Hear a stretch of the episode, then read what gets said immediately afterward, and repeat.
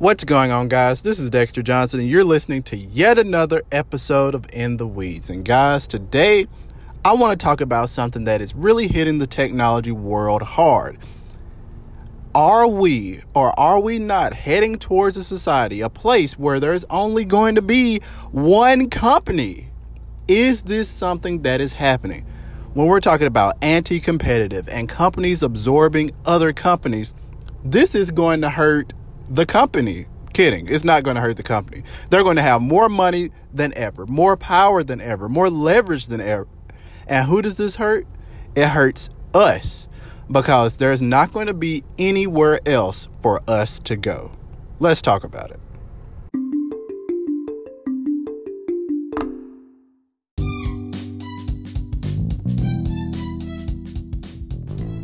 All right, guys, so this conversation is brought to you in part by the United States government. Once again, kidding, but not so much.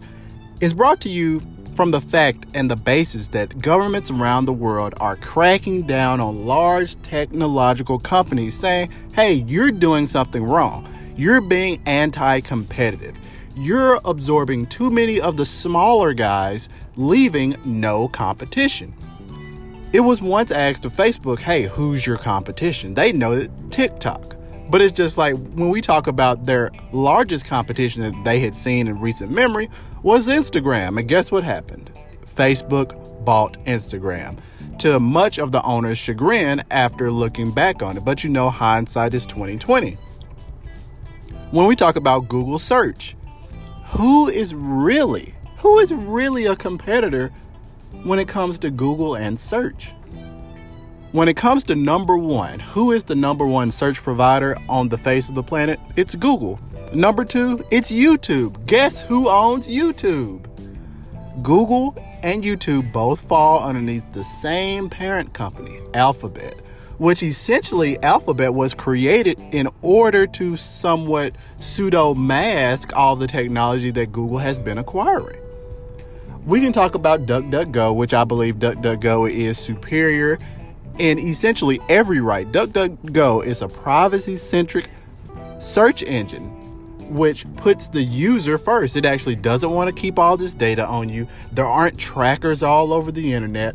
And DuckDuckGo is getting better and better and better. It is my default search engine. And I will always tell others if you want a clean experience, if you want an experience of a search engine provider that doesn't track you all over the internet like a Google or a Facebook, go with DuckDuckGo. You will not be you will not be upset.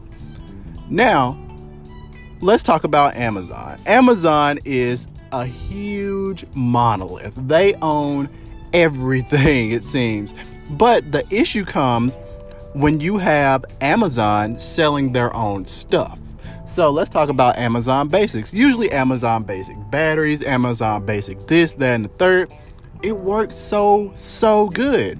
But then when you have other people on there trying to compete with Amazon Basics, that means they're going to have to drop their prices down even more just to make do. But then dropping their prices down does not mean that they're actually going to be making money, make, turning a profit. And this is very important. I mean, this whole return on investment, this whole profit thing is pretty important when you're running a business.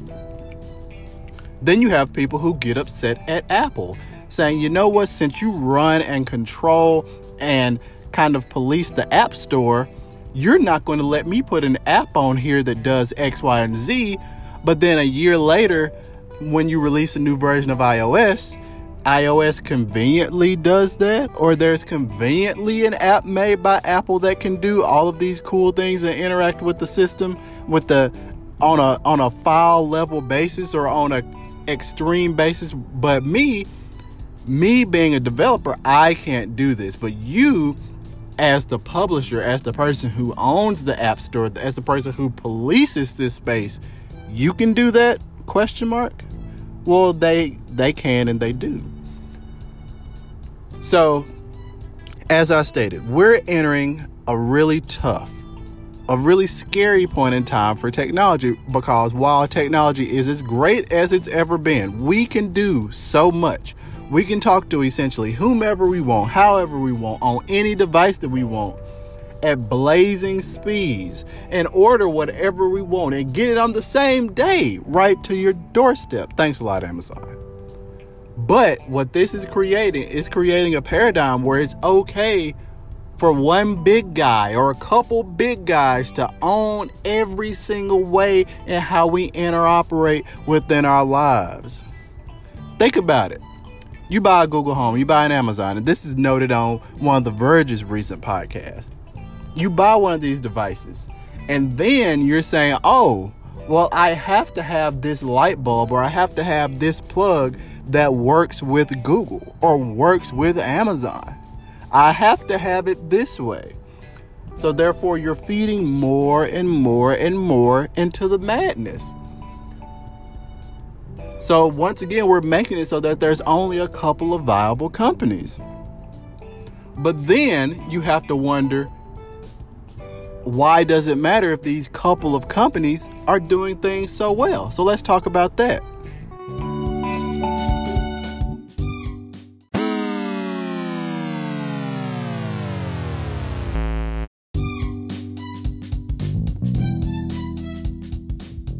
So I've been talking about the bad side, but let's look at the good side. Let's look at why Apple, why Google, why the rest of these guys want things this way. So, from Apple's perspective, it's like, hey, we're keeping our users safe.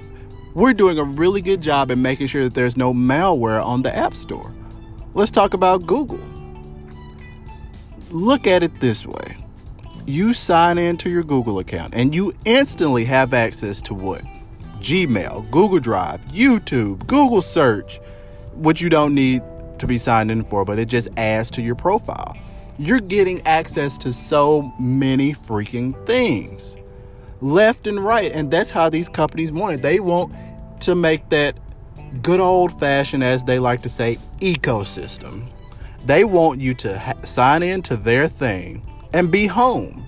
This is your view of the world. So you want home electronics, you want smart devices, boom. Get the ones that are certified for Google. Boom, get the ones that are certified for Apple. Boom, get the ones that are certified to work with Alexa. That's why they want this, and this is why we do have the experiences that we have. But due to these experiences, what are we giving up on? We're giving up on privacy. We're giving up on data portability because there's no really easy way how can I export all of my settings from Google Assistant, my Google Home? How can I export all of that and put it into Amazon's Alexa devices? How can I put that into their Echo devices? I can't. I can't. Can I pick up all of my subscriptions from YouTube and import them into Vimeo? Can I take all of my iCloud stuff and instantly make an Android account, make a Google account? No, I can't do any of that stuff. So while it's nice that we get to play in these ecosystems and it's easy for us to play in these ecosystems, it's making it tougher on consumers to pick up, move around, and have that portability.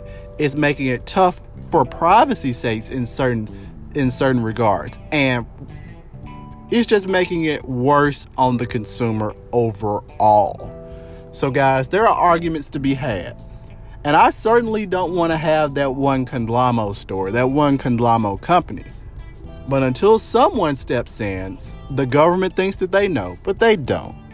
They don't know because they don't know anything about technology. They have proven this time and time again. What is the answer? Because I don't know. The government clearly doesn't know. And these tech giants don't know, they just want to keep making money. So, together, we need to come up with a solution. So, guys, what are your opinions? One company to rule them all. I hope that this is not the way that we're going. Guys, until next time, I'll holler at you.